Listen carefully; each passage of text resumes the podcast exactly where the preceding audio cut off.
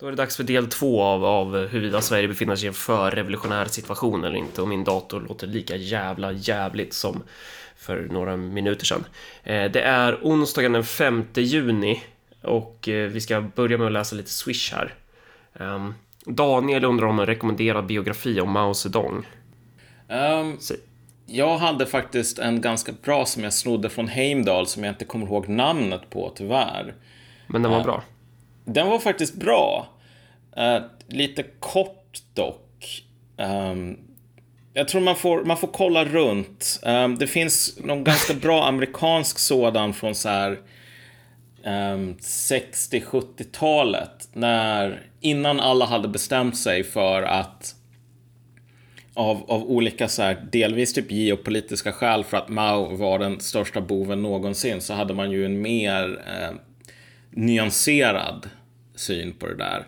Så jag tror att man får kolla en av de lite äldre faktiskt, snarare än de som skrivs mer för att vara en, ett, ett inlägg i den politiska debatten idag. Um, så det är väl den, det, det tipset som jag kan ge eftersom jag inte har den här boken. Stirrar upp i bokhyllan nu, men jag kan inte se den. Går det inte att kolla upp ganska fort vad den kan ha hetat då? Den hette inte bara Den store rorsmannen? Ja, uh, nej men här ser den.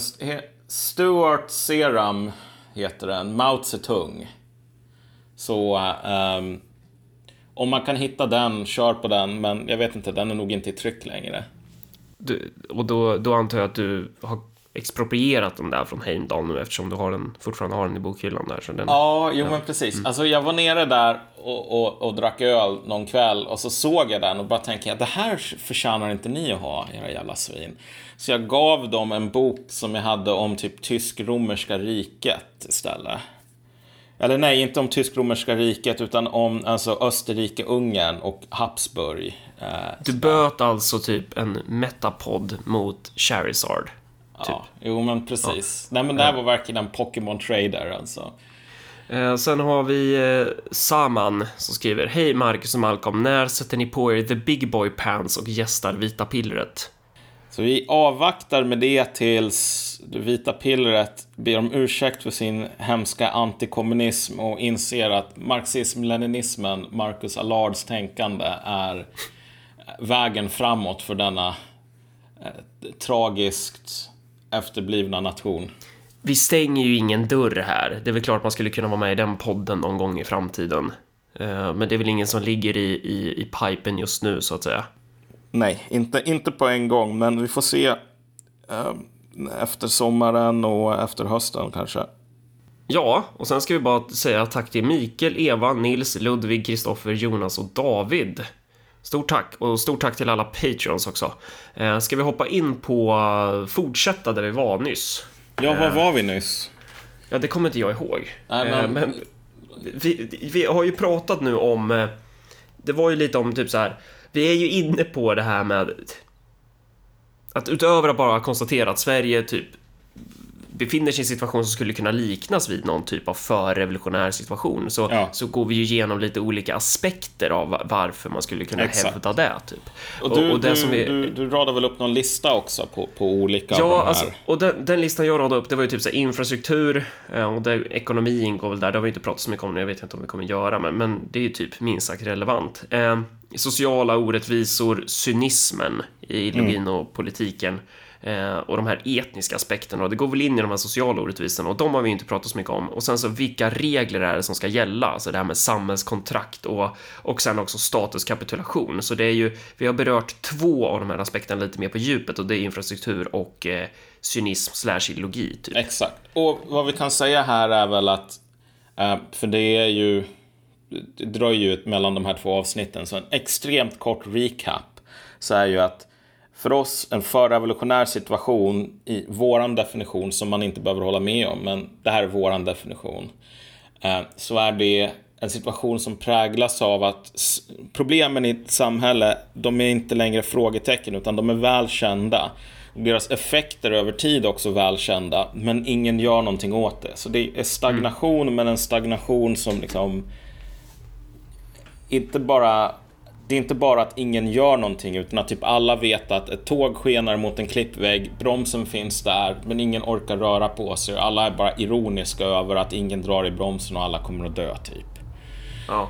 Så med det sagt så, vi kan ju gå över till, för egentligen alla de här sakerna, det som vi använder som bevis, hänger ju ihop i någon mån. Alltså att vi inte har en fungerande infrastruktur hänger ihop med ekonomin och ekonomin hänger ihop med invandring och så vidare och så vidare. Så det är ju komplexa problem som kör in i varandra hela tiden. Mm. Men om vi kort för, talar om lite grann det här med ekonomin. Så kan Nu- vi väl du- du säga... kanske- Va? Nu kanske inte du hör det här, men nu har jag alltså ett- en lastbil med massa studenter utanför lägenheten här som håller på och för oljud med sig. Men ja, Gud, men om, om vi går in... Ja, jag blir... Jag blir ju glad men också väldigt distraherad. Eh, vad, vad, vad var det vi sa? Ekonomi? Ja, alltså vi har ju, det här är ju någonting som vi har talat om, tror jag, mer än noll gånger på Marcus och Malcolm så här.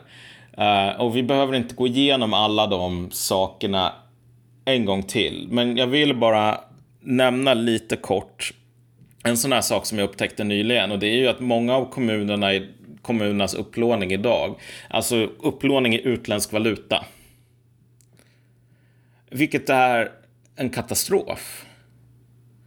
Um, därför att om du, lånar, om, om du lånar pengar i svenska kronor så kan du i princip aldrig som eh, en, um, en kommun eller som staten då ställa in dina betalningar. Du kan betala tillbaka i svenska kronor som har blivit värdelösa på grund av inflation. Men du kan alltid betala tillbaks.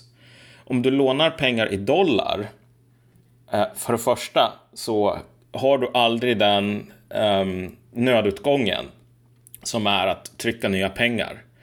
Men den andra biten är också att du har um, valutarisk i hur dyra de här lånen blir i praktiken. Om kronan sjunker väldigt mycket, vilket den håller på att göra nu, alltså den svenska kronan görs ju, alltså det är ju horribelt eh, en horribel kronkurs jämfört med euron jämfört med dollarn. Så ett lån som kostade, när en dollar kostade, eh, vi säger så här, 7 kronor. Sen så kostar dollarn 10 kronor. Helt plötsligt har det här lånet i praktiken blivit, ja men, mer än 30% dyrare. Innan du ens räknar in räntan som också kan gå upp. Ja, och, och även där så har du den här attityden som är så här, ja men vadå, kommer vi kunna låna i all evighet? Nej. Men varför gör vi det då? Nej, men... Eh, man gör så. Nej, men jag tänkte bara att alltså det, det som verkligen illustrerar absurditeten i situationen och, och den här Alltså hur våra politiker har checkat ut på något plan. Det är ju det här med här statens ersättningar till, eh, till ehm, för, för kostnaderna för ensamkommande i princip. Antagligen så är de här kost- ersättningarna i sig för låga därför att de inte täcker upp de totala kostnaderna som sprider sig över massor med olika samhällsposter som de här för med sig. Men även det här bidraget, det tar slut efter två år. Och du vet att alla har vetat att de tar slut efter två år. Men säg mig den kommunen som verkar ha planerat för, okej, okay, men vad kommer att hända med våran budget när de här pengarna tar slut? Hur kommer budgeten se ut då? Utan nu när de här pengarna tar slut så visar det sig att ingen har planerat för det. Alla bara, oj, du, våran ekonomi håller på att gå sönder. Okej, okay, men det, det är så här, den håller på att gå sönder av skäl som en person med en rumstemperatur, eller eh, IQ, ovanför typ den normalbegåvade fiskmåsen skulle kunna ha påpekat att okej, okay, uh, vi får pengar just nu och vi får inte pengar om två år. Så om två år när vi inte får pengar, då kommer vi ha mindre pengar än vad vi har nu. Ja. Okej, okay, men borde vi inte räkna på vad som händer? Nej. Och det där blir ju i sin tur en ganska fin grund för en massa andra aspekter som präglar ett samhälles sönderfall. För att om, om inte ekonomin fungerar, då är det liksom svårt att avlöna alla de här statstjänstemännen eller poliser eller militärer för den delen som, som ja, de måste ha mat på bordet. Så ja. att om ekonomin krackelerar, vilket den ju faktiskt kan göra om man inte sköter den, då, då rasar ju en massa andra delar. Ja. Ja, men exakt. Och det där är... Alltså, om, om en politiker eller en makthavare överlag har egentligen ett par olika eh, väldigt grundläggande arbeten här. De måste se till så att våldsmonopolet håller, de måste se till så att det finns mat. Eh, de här två sakerna är så uppbundna i den biologiska realiteten i att vara människa, så att om det fallerar, då fallerar poängen med att eh, organisera det mänskliga samhället enligt ja, de premisserna som gäller för dagen. Eh, så den här ekon ekonomiska biten är riktigt allvarlig och poängen här kanske inte på påpeka alla de sätten som den är allvarlig på, för vi har gjort det, tagit upp många fler aspekter än vad vi har tid med här. Men det är just den här att det absurda här har också blivit normalt. Okej, okay, vi kommer att gå i konkurs om ett par år. Ja. Men alltså varför fortsätter vi låna pengar? Ja, då bygger man plåt plåtäpplen för 700 000. Man ja. bygger kulturkvarter för mer än en halv miljard, kanske en miljard. Man bygger... Ja, man, man, man kastar pengar på hbtq-certifieringen, en massa skit liksom en del har ju bara skrattat åt ÖP. Bara, Åh, de håller på och vevar om plåtäpplen och kulturkvarter. V vad är i partimanifestet det här om det socialistiska systemet liksom? Och sen också det här hatet mot vanliga människor som är vänsterns signum. Bara att, mm. okej, okay, det är kanske är så att vanligt folk i Örebro bryr sig om de här grejerna, men det är inte rätt bara för det. Eller det är snarare så att ju mer vanligt folk bryr sig, desto mer suspekt är politiken. Men anledningen till att man går igång om något jävla kulturkvarter är snarare än vad fan det nu är som de här människorna går igång på. Jag vet inte vad, att du måste ockupera biblioteken och göra dem syndikalistiska. Det är så här för att det här kulturkvarteret kostar enorma mängder pengar i ett läge där Örebro kommun inte ens har råd att typ inte skära ner på skolan. Jag kommer att tänka på så här King of Dragon Pass, där en av de grejerna man ska göra det är att se till så att det finns mat. Sekunden som man misslyckas med det och du vet, du har de här siffrorna eh, som visar att okej, okay, om sex månader då är det svält, för vi har inte nog med mat för att klara oss till nästa skörd. Då säger ju de här adelsmännen som sitter i din clanring typ att ja, någon kanske kommer med förslag om att vi får nödslakta kor och så vidare, men de flesta är ju bara deprimerade för att de har misslyckats. De har misslyckats att göra det som deras befolkning har rätt till. We have mm. failed our people är liksom det mm. citatet som kommer från de här, den här adeln då i Gloranta. Och alltså, våra politiker vet ju på något plan att i så många områden så är det verkligen We have failed our people. Budgeten håller inte och vi har bara börjat sätta de första grejerna på det här. Så man flyr in i den här, ja men jag är boven från Tintin i Sovjet som vi talade om förra veckan. Att man försöker låtsas att man är den här cyniska maktspelaren snarare än en inkompetent idiot som har um, förrått sin egen befolkning. Vilket man har gjort mer eller mindre.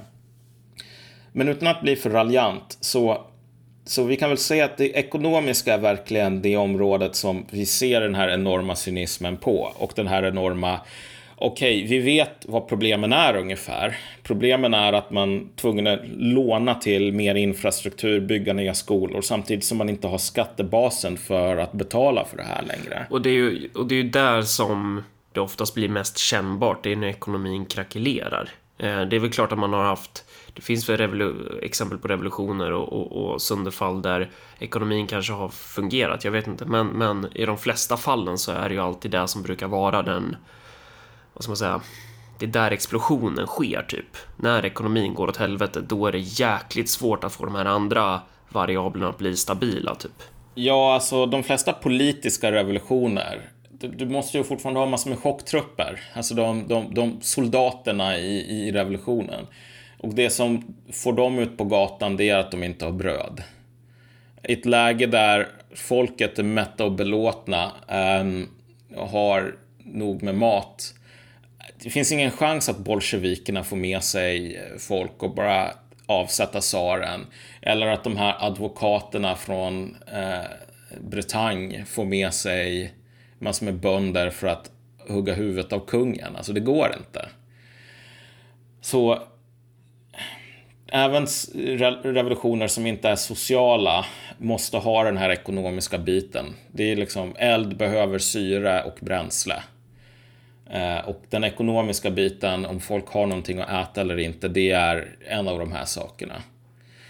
Eh, men men vi, vi kan röra oss vidare. Jag tänkte bara att den sista grejen som man säger om ekonomin är ju så här att um, vi, vi, vi har inte supermånga år kvar tror jag till liksom det här vi verkligen stö- hamnar, kör in i den här väggen, vilket är att nu kommer vi inte ha råd med den sortens välfärd som folk är vana vid. Om du tänker dig um, den sortens försämring i, i uh, välfärden som du ser nu till ganska stor del orsakad av, alltså invandringen är ju någonting som verkligen har gett den här sjuka patienten den här liksom sista knuffen som du behöver för att hamna i koma i princip. Men, men än så länge så har det varit så att i folktandvården i Tjotahejti så har köerna växt på en fem år från så här sex månader till ehm, um, 36 månader i vissa fall. Men notera att när man talar om det här så talar man om det som någonting extraordinärt. Man säger inte okej, okay, men vet du vad, det här är det nya normala, det blir ingen vård längre. Om inte du är en flykting, eh, du vet, betala för din egen tandvård, punkt slut. Utan man säger bara, jo okej, okay, det här är ett problem och vi behöver ta en titt, typ. Men vi går inom ett par år mot en situation där poletten kommer att trilla ner. Och uppdraget för sossarna kommer att vara så här, ja ah, vet du vad, ni ville ha äh, välfärd, men det kommer inte att vara välfärd i Sverige framöver. Utan det kommer att vara välfärd för vissa och andra får ta hand om, liksom nöja sig med allmosor eller liksom de smulorna från bordet i den mån de finns. Så när vi hamnar i den här situationen där vi, ekonomin tvingar oss att förhandla om det sociala kontraktet här då jävlar. Då kan saker och ting börja smälla riktigt hårt. Um, för just, som sagt, nu finns det fortfarande den här lögnen som alla egentligen vet är en lögn. Men vi, för att vara trevliga så enas vi om att fortsätta ljuga. Om att vi kan ha en välfärd kvar. Och där har du ju, det är flera aspekter av den här lugnen för att bara den här Berås senaste experiment, när de vill, tycker att de ska fortsätta leka med elden. Att de ska så här, gå ut och och leverera Pravda. De ska leverera sanningen med stort S. Att, eh, och så, då, då kommer någon så här, vad ska man säga, någon studie som, som gör att typ Jerzy Sarnecki kan stå och peka på att men det finns ingen korrelation mellan ökad invandring och ökade sexualbrott, typ. Men, men det där biter ju inte på folk. Alltså det kanske biter på någon jävla hipster någonstans som röstar på Miljöpartiet men som är helt jävla irrelevant i förlängningen. Men det, det stora folkflertalet blir bara mer och mer återigen den här cynismen, att det är, det är som när man är ute och kampanjar, typ, om man berättar om de här politikerna som har fifflat i Örebro kommun, och så berättar man om när man ringde upp de här politikerna och en av dem som hade fifflat till sig mellan 300 000 och 400 000 kronor i felaktiga bidrag, eh, att han bara sa Nej, men eh, jag märkte inte att jag fick in pengarna på kontot. Och när man berättar det för örebroare så ser man ju liksom det brinner till i ögonen på dem. Mm. Eh, och sen därefter så kommer den här Ja, ja, nej, men det är klart att man inte skulle märka det.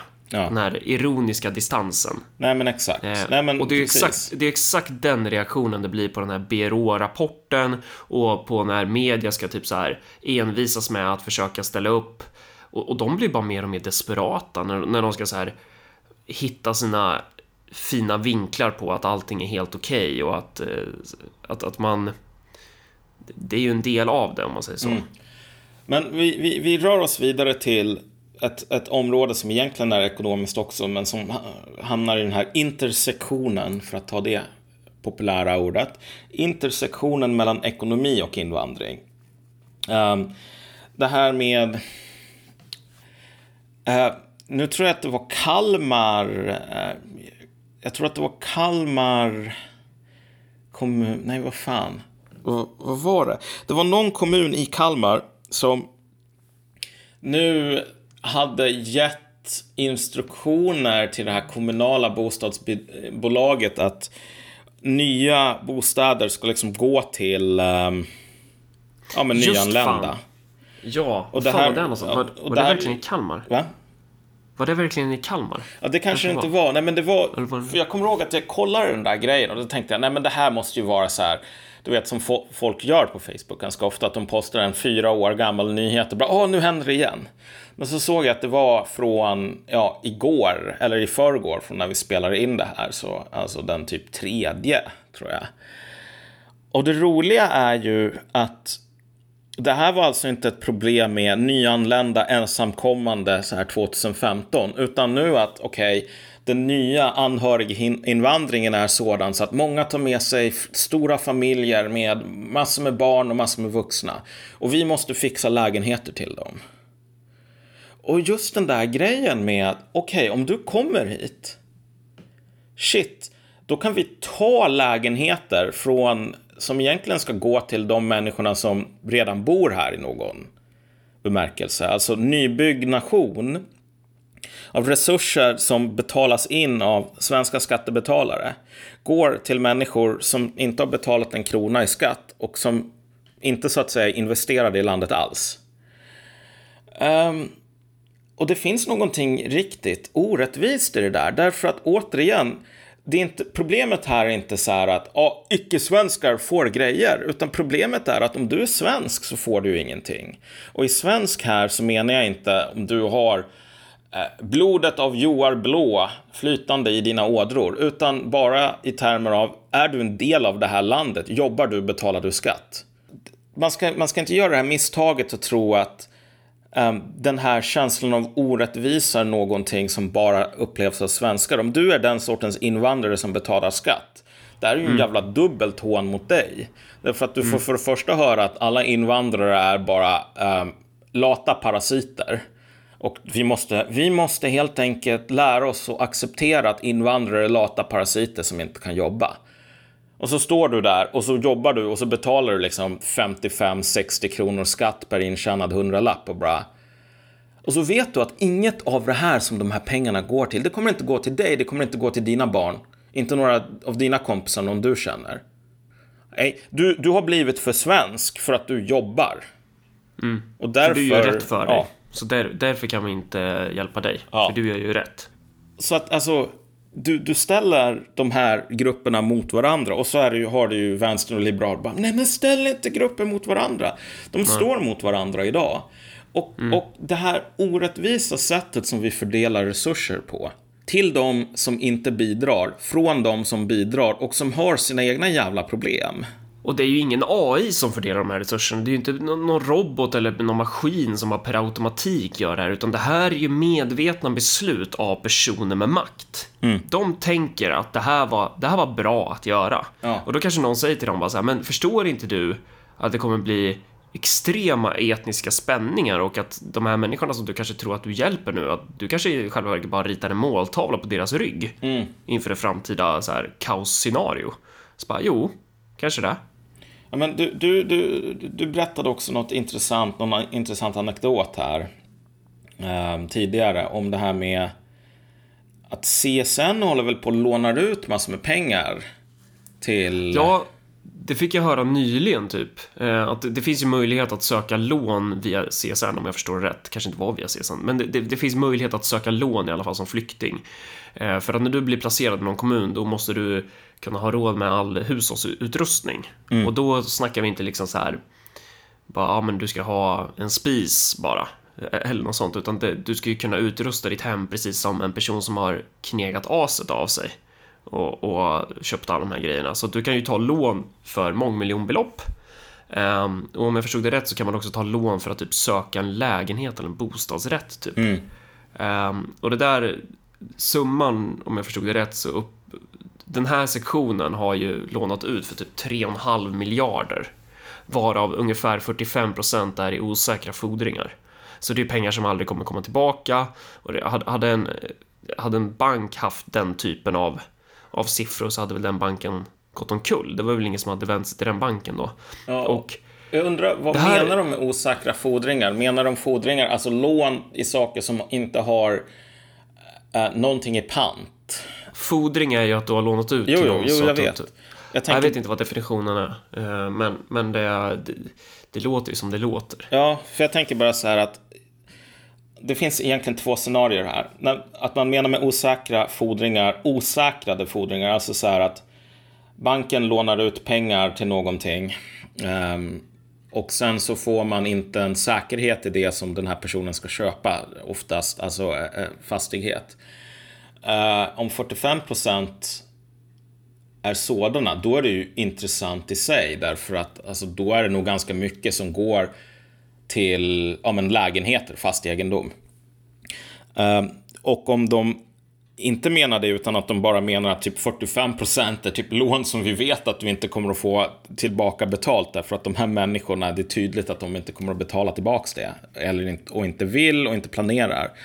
Men vi gör det ändå. Då är det ju också så här chockerande på ett plan. Men det här visar ju på så himla intressant därför att det är typ omöjligt att mäta alla kostnader för invandringen idag eftersom man placerar ut det på så jävla många sådana här obskyra grejer. Typ CSNs utlåning för att folk ska kunna köpa lägenheter eller mikro liksom. Så ligger det på en post och så ligger posten för, alltså, eller kostnaderna för BUP, de räknas ju bara i en klumpsumma, alltså barn och ungdomspsykiatrin. Och bara när vi pratar lån, bara i den aspekten, om man ska prata så här rättvisa-aspekten, typ att du har personer som Nej, men om du kommer från en knegarfamilj och du ska plugga, då kommer inte du få en massa pengar hemifrån. Du, du behöver ju ta ett lån, du behöver ju skuldsätta dig för att kunna eh, studera till läkare eller vad det nu är. Och det är ju ett jättebra system att du kan studera till läkare och sådär, men, men att du blir ju skuldsatt. Eh, och, och det är ju, det är ju någonting du ska betala igen då under lång period, eller för den delen om du ska plugga till medicinsk vårdadministratör och få en jävla pisslön. Eh, eller vad det nu kan vara för yrke, att det är så här, du blir skuldsatt, men det är också sån jävla dubbelstandard. Och det är en dubbelstandard som inte är försvarbar för att det, den är inte rimlig någonstans. Nej, det här, det här låter ju, utan att ha grävt ner i detaljerna kring den här Ja. utlåningen, det är ju, låter som en enorm räkmacka. För visst, då kan ju någon säga Ja men Marcus och Malcolm, vilka fascister ni är, fattar ni inte att det är ett lån man ska betala tillbaks? Så de får ju jo. ingenting. Det är bara så här att, okej. Eh, testa att gå till banken och säg jag ska låna 2,5 miljoner för att köpa en lägenhet. Och så frågar de, har du någon inkomst? Nej. Ehm, har du så här nå- några så här referenser? Nej. Har du okej, jobbat? ja. Nej, jag, nej, jag har nolltaxerat sedan 95. Ja, precis. Jaha, så du, du har inte jobbat på 20 år? Nej. Så här, har du några färdigheter? Är du något sånt där geni på typ att bygga ehm, raketmotorer åt typ Rivermore Labs så att du bara väntar på 22 miljarder? Bara, Nej, alltså jag är typ, jag hoppar av skolan. Då kommer de att säga Eh, dra åt helvete, sluta slösa bort våran tid. Du får inte låna en tioöring av oss. Um, därför att du är bara en värdelös nobody. Du har inga förutsättningar att betala tillbaks det här. Uh, och du har inte gett oss några garantier. Om staten lånar ut pengar, då är det staten som säger um, då kan banken låna ut hur mycket som helst därför att staten går in och säger om den här personen inte betalar, då är det jag som betalar. Staten betalar det. Och om staten sköter utlåningen direkt, då är det också så här att staten kan många gånger vara extremt mycket mer, speciellt i sådana här politiskt känsliga eh, grupper som det är jättesynd om. Att man typ inte alls är lika nitisk med att kräva tillbaks eh, pengarna som eh, det är att låna i en bank. Ja, men man drar ju in assistanser för typ små treåringar som behöver slangar i halsen Ja. för att andas. De, de ska absolut inte få hjälp, få rätt till assistans, typ. Nej. fast det, hela deras jävla släkt har så här knegat i hundratals år för det här landet. Alltså det, det är sån, det, det är sån jävla, det här är en klassaspekt. Och det är också så, man skapar ju en klassmotsättning, eller man skapar ju en motsättning som inte behöver vara där. Den här är ju liksom, ehm, den är ju, den är ju skapad. Ja. Det är ju inte, det är ju inte den här ekonomiska antagonismen liksom. Det är svårt att så här Eh, att avskaffa klass, klasskonflikten mellan kapitalister och, arbetare på det sättet. Men, men den här konflikten, den är ju liksom, den här orättvisan är skapad av politiker. Ja, nej men exakt. Alltså, vem som helst som får valet eh, kommer att ta ett lån hos den svenska staten för att köpa en jävla bostad. Därför att om du tar ett lån hos typ SEB och så betalar du inte, då kommer du att få ett brev från SEB som är, du har två val, antingen så betalar du eller så tar vi lägenheten. Extremt tveksamt att typ CSN kommer att vara lika hårda. För att CSN behöver inte tjäna pengar, de spenderar svenska skattebetalares pengar och de är oändliga. Och det där kan ju bli en realitet snart när räntorna går upp, ja. att, att bankerna börjar konfiskera människors egendomar. Ja, exakt. Um, så, så, att, så att den här eh, hemutrustningslån heter det. Ja, men däremot, okej, okay, det, det, finns liksom en, en, en, en, underbar symmetri här. Därför att om du är en, en, en, en person som typ nolltaxerar Um, inte kan språket, inte har lärt dig det på 10-15 år. Fine, du kan gå till CSN och så kan du låna grejer. Uh, banken kommer att skratta ut dig. Men vet du vad? CSN kommer att skratta ut dig om du säger Hej, jag är en person som har bott, betalat skatt i landet. Um, du vet. Jag kommer från Kurdistan, jag är integrerad. Så här, uh, mina barn är integrerade. Typ, jag bidrar, men jag får inte ett lån på banken. Då kommer de att skratta dig i ansiktet. Bara, ja, men vet du vad? Eller om du är svensk för den delen. Så här, ja, du vet, bostadsbrist. Jag är trött på att bo hemma. Och, uh, jag har utbildat mig till så här IT-tekniker. Bara, ja, fuck off. De här pengarna är inte för dig. Ja, det är du som betalar in till det här, men att du ska, att vi ska garantera eller hjälpa dig med lån och skaffa bostad. Nej. Klara dig själv. Och det, det som sticker i ögonen med det här som man också måste förstå är ju att de, de sociala orättvisorna mellan klasser även i ett homogent samhälle mm. är ju en... Det, det kokar ju över till en viss punkt. Men, men här har man ju tagit vissa segment eh, av individer som skulle kunna arbeta. Eh, och så har man liksom gett dem mer gräddfil i vissa aspekter barn till, jätter, till, barn till miljardärer. Ja. Så alla vet att de kan köpa sig före i kön. Det blir typ en logisk konsekvens, men det, det finns ingenting som är så självklart. Alltså det, det, är självklart på ett visst sätt, men att man liksom bara kan få hjälp av staten bara för att man är... Alltså det är det som, förstår du? Det blir så mm. ologiskt jävla det blir så dubbelt på något sätt. Men alltså, ju mer tiden går, desto mer känner jag bara liksom att den här ortodoxin som man växte upp med inom vänstern, alltså med mm. prata inte om det här, prata om typ rika bankirer. Alltså det är så jävla, det är så extremt dumt. Jag, jag måste säga så här, att för mig är Paris Hilton typ en alien. Jag vet att hon åker runt och köper typ väskor för en 500 000 kronor om må liksom i månaden och har massor med dyra bilar och håller på och super och käkar typ Prozac. För det, det står i alla de här skvallertidningarna. Men alltså, jag kan inte, ärligt talat, jag kan inte upparbeta någon superstor eh, ilska över Paris Hiltons äventyr om jag ska vara helt ärlig. Jag tycker att det är fel med, va? Det är, en, det är en annan värld ja. på något sätt. Alltså det är, det är ju, ju, kolla, den världen är ju, det är ju fel att den världen finns på ett, ett intellektuellt plan. Men alltså, det är så extremt avlägset. Um, liksom det här, odla ditt klasshat. Så här, för att man ska kunna hata någonting så måste man ha någon sorts referenspunkt till det. Och jag har inte det med Britney Spears och Paris Hiltons äventyr sådär. Det... Eh, eh och grejen är så här att det som de här människorna säger är bara, bli inte arg över någon som tränger, dig före, tränger sig före i kön som du står i till typ bensinmacken.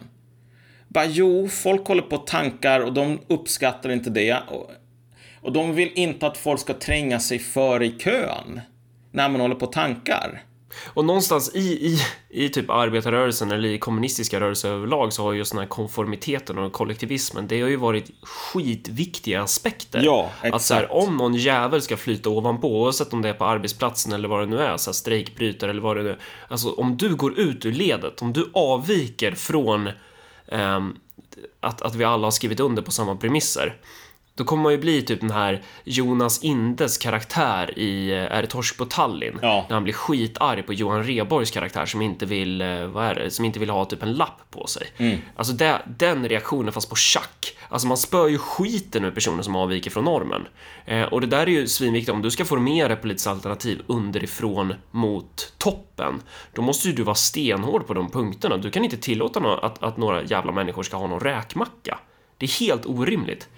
Alltså det, det roliga är ju på något plan att det här är ju, om du ser till den tidiga arbetarrörelsen, eh, den tidiga arbetarrörelsen hade ju olika former av mutual aid societies och så vidare som var ungefär som proto, eh, liksom välfärdssystem fast i privata händer. Vi har pratat om det lite grann förut tror jag. Att, tänk dig att du betalar in en månadsavgift till så här gruvarbetarnas äh, äh, heliga bröder eller något sånt liksom. Mm.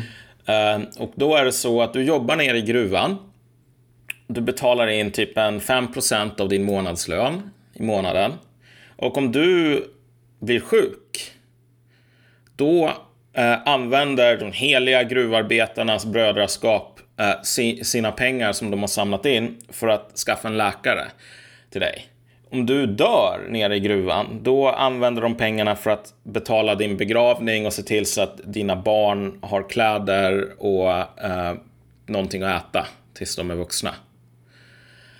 Så att välfärdsstaten var en sorts utväxt på det där. En rationalisering av någonting som redan existerade.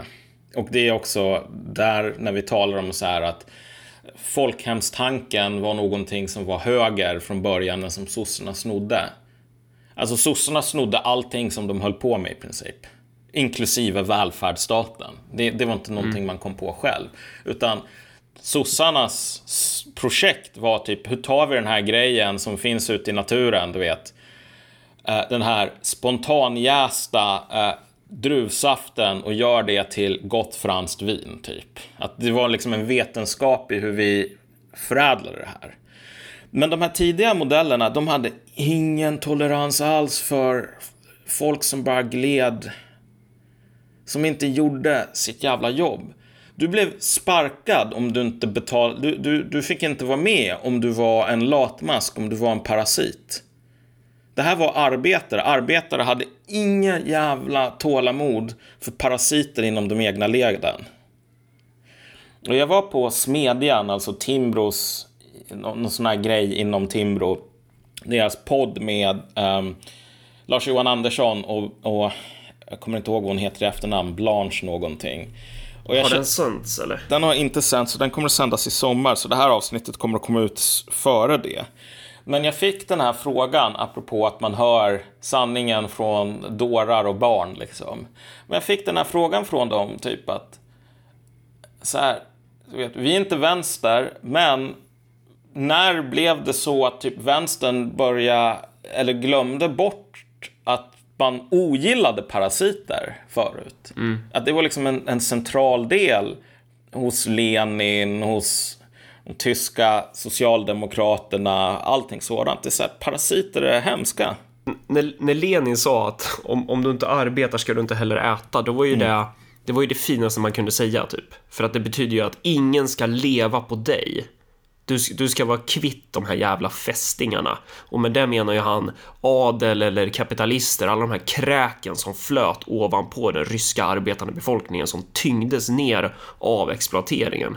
Eh, men idag att säga om inte du, den som inte arbetar ska inte heller äta. Det ses ju av de här personerna som felaktigt målas, målas ut som, som Lenins arvtagare, som typ, alltså dagens vänster.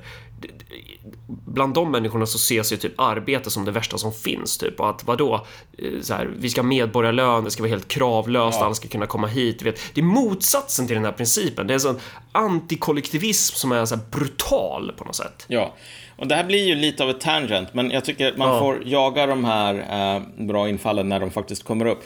Eh, vi, vi, kan röra oss vidare alldeles strax, men jag har bara en sak till som jag tänkte poängtera angående den här diskussionen, som, som faktiskt är sjukt intressant.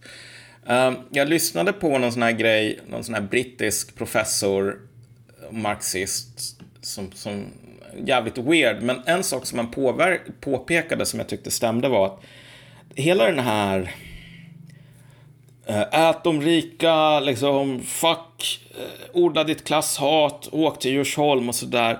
Om man skrapar på ytan så är många av de här sakerna eh, det här speglar en ganska borgerlig ideologi på något plan. Därför att, och det, har du sett den här Tillsammans?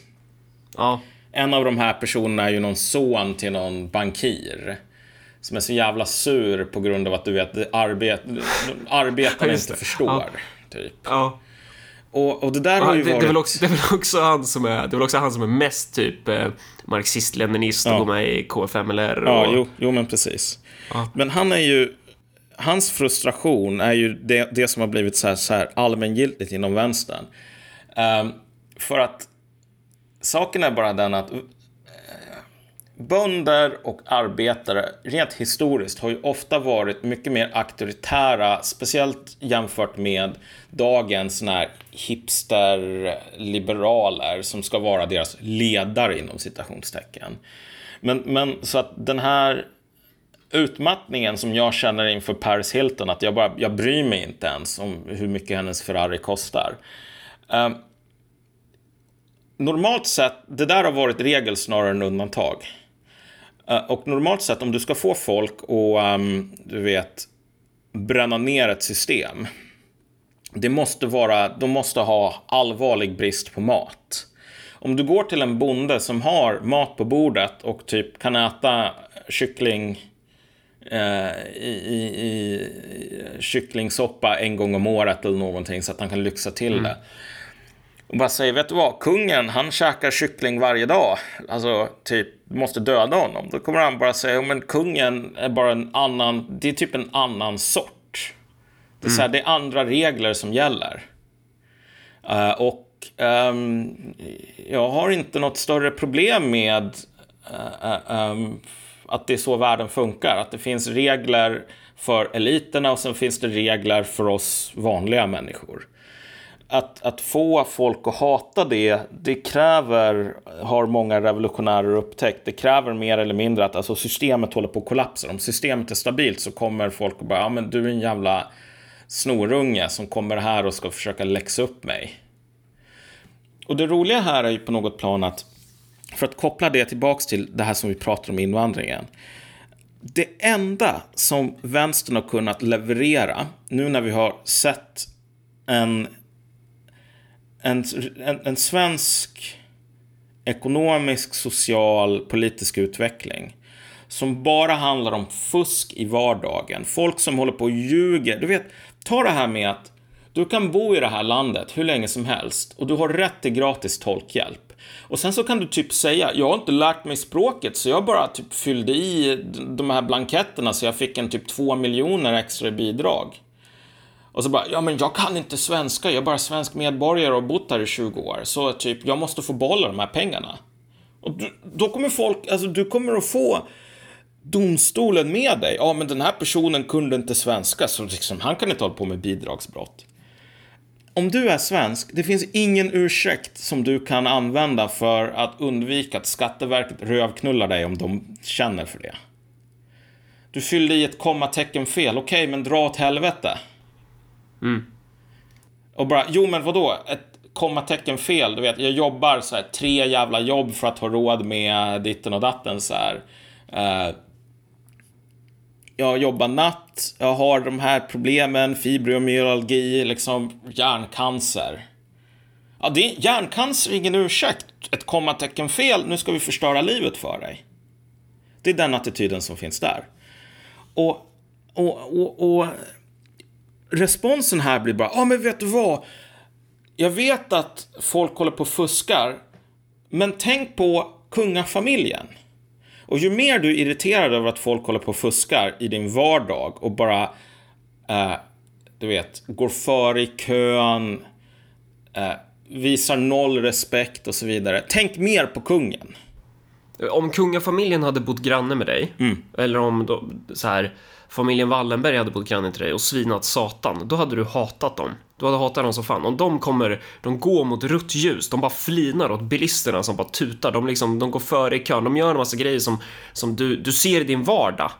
Eh, då kommer du slå på liksom de här glasögon, som- glasögonen som är bara, ja men klasshat. Ja. Men om, om det är eh, invandrare som gör det, då kommer du ha andra glasögon på dig. Ja. Eh, och sättet som man speedar på den här processen Alltså om man vill ha etniska konflikter, då ska man, då ska man göra exakt som svenska politiker gör. Då ska man säga så här, ja men självklart ska, ska vi, självklart ska vi ha en kravlöshet här eh, mot er som Eh, Såvida ni inte gör rätt för er förstås, för då ska ni inte hjälpa er. Men, men, att det är det här med, ja men det är klart vi ska låna ut 3,5 miljard i, fan var det, hemutrustningslån. Det är klart att vi ska, det är klart du ska ha oändlig tolkhjälp. Det är klart att du ska kunna ta hit hela din jävla familj. Det är klart, bam, bam, bam, bam, bam. Men alltså, och, och, och vänstern säger på att det här, det som du säger nu, det är liksom borgerlig och, och liberalerna är ju precis samma sak idag. Det här är borgerligt. Exakt, och så där tänkte jag för tio år sedan. Ja. Jo men, jo, men jag med, visst. Ja, och då tänkte man liksom, nej, nej, men det här är en fråga som vi kan välja att bortse från. Ja. Men det här är inte en fråga som vi kan välja att bortse från. Det här är, den här är central, den här plusmenyn, den är i mitten av brickan. Ja, så. exakt. Alltså den är, det, det, vi kommer känna den i magen också, den, tro mig. Nej men exakt, alltså det, det, det, ligger en ironi att anklaga den personen som säger att nej men vi måste hantera de här sakerna Eh, folk som tränger sig före kön på ICA innan vi eh, beslagtar Paris Hiltons Ferrari och smälter ner den till skrot för att göra typ kastruller åt folk. Så här. Mm. Då bara, ja men det är borgerligt för Hil Paris Hiltons Ferrari är dyr, dyrare än den här snusdosan som du köpte på ICA. Bara, ja, men det, det här är ju det eh, ett enormt borgerligt perspektiv att ha.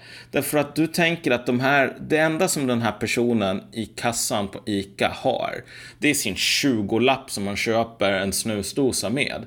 Han har ingen jävla värdighet eller typ moralisk kompass om hur, hur samhället ska se ut, utan det är bara en dum miniräknare som räknar på kronor och ören. Som inte förstår att så här, fem myror är fler än fyra elefanter. Att så här, en Ferrari är fler än så här, 20 snusdosor. För att han är dum. Och du som person härrörande från den upplysta medelklassen ska lära honom typ att räkna. Och det där är sån jävla bullshit och jag skäms för mig själv att jag var, tänkte så en gång i tiden alltså. Det är fan oförlåtligt. Därför att vad som finns här som inte går att mäta i kronor och ören. Det är fan den här känslan av solidaritet och sammanhållning och att vi gör rätt för oss. Mm. Som alltid har varit arbetarklassens signum. Om det inte hade varit en överrepresentation i våldtäkter. Mm. Om det liksom inte var så här att ja, men det flyttar in en ny familj och sen så bara blir ens dotter typ tafsad på. Eller det är så här, det flyttar in en ny familj Eh, kvinnan går inte runt i typ slöja utan kvinnan är precis som eh, här, kvinnan i, i, din familj. Kvinnan. Grannfrun eller vad man ska säga. Att det är liksom, om man vänder på det.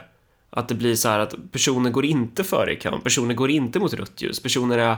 Då blir det också mm. mycket svårare att slå på sig de här ras eller etniska glasögonen. Ja vid varje givet tillfälle. Om det inte är så här massa skjutningar, om det inte är massa grejer. Sen har ju, har ju inte det bara med etnicitet att göra, givetvis, men det är ju en viktig ja. komponent i det här. Nej, men exakt. Eh, och, och, och, då vill man ju ha en politik som strävar efter att uppnå den situationen.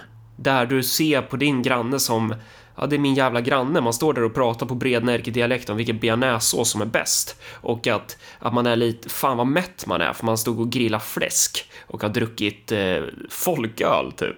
Det, det är det. Det är inte typ så här Alltså, man är samma sak, man strävar efter att vara samma sak. Men det här, vi är inne på någonting som handlar om det här med vilka regler som gäller. Ja. För att jo, när man ska besvara den vi, frågan. Vi får slutföra den här ja. poängen om det rent ekonomiska idag, tror jag, innan vi rör oss vidare. Men vadå, vi har pratat om det. Jo, är, är, vi fortfarande kvar på det rent ekonomiska? Ja, vi, ja. vi får kanske återvända till det lite snabbt ja, bara. Okay. För att, ja. Alltså just nu så, för att återkoppla till våran tes här i detta och tidigare avsnitt om det här med liksom det förrevolutionära som en period av stagnation här. Ja, men typ alla vet ju så jävla många grejer med, alltså hur mycket pengar som försvinner in i olika svarta hål. Alltså hur många gräddfiler som det finns. Samtidigt som välfärden liksom går åt helvete.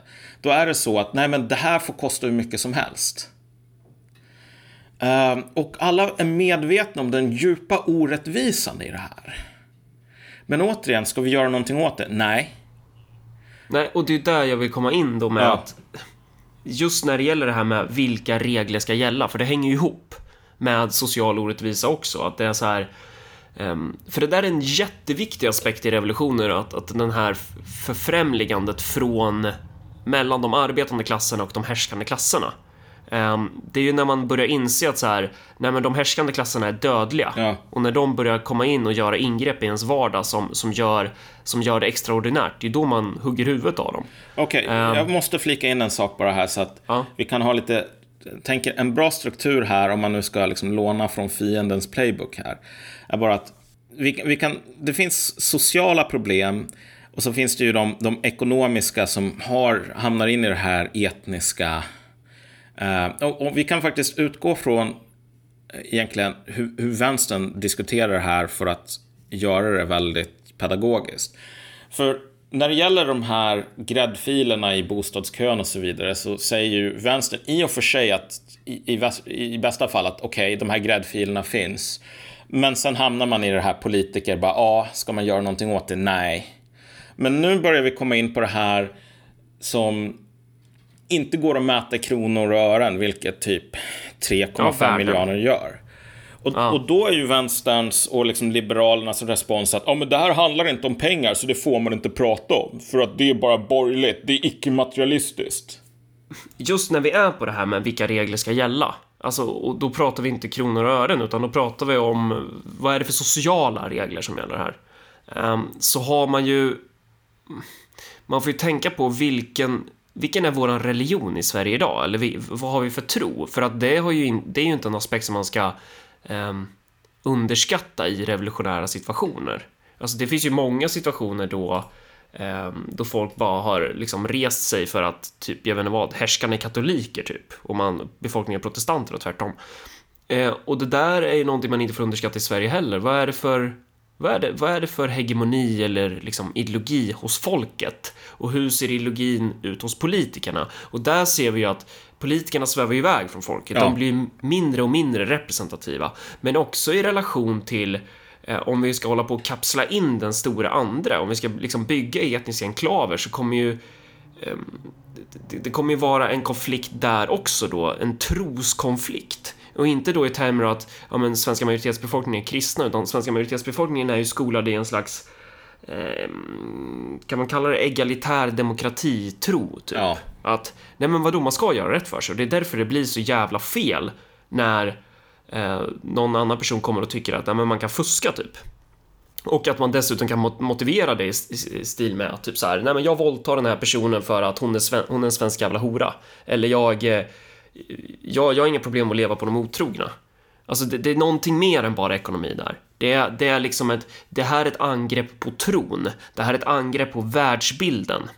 Eh, och det gör att det blir mycket, mycket mer ehm, sprängfyllt. Ja, exakt. Spräng, sprängladdat. Och jag tycker man kan, man kan, för att få lite högre upplösning på det här, så kan man egentligen dela upp det som du just sa i saker som har att göra med, hur ska man säga, grupper i konflikter, som det här liksom sexuella våldet. Men nu fick ju fråga och skriva någon essä på det här med typ våldtäkter och så i Sverige. Jag tycker typ våldtäkter har blivit mindre intressant. Därför att, En, en grej som är intressant där, för att avbryta det, Ja. det är ju någonting som har börjat hända i Örebro nu de senaste veckorna. Det är skitmånga ungdomar som har blivit rånade på sina Exakt. mopeder. När de bara åker runt. De är på väg hem. ja, Och sen bara så kommer det någon jävel med typ tillhyggen eller vapen eller så här, kniv eller pistol och bara rånar dem. exakt. Och det, ungdomar, kids. Ungdomsrånen tycker jag är, det är verkligen the leading edge här. Alltså, det om du vill diskutera det här vi och dem mekanikerna, du behöver inte rikta dig till, på sexuellt våld därför att så här,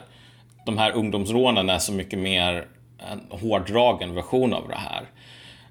Um, och vissa av de här rånarna har ju sagt att alltså, vi gör det, alltså, att komma över grejer är sekundärt. Att känna makt och förnedra de här svennarna, det är liksom, det är det som är, det är roligt att hålla på.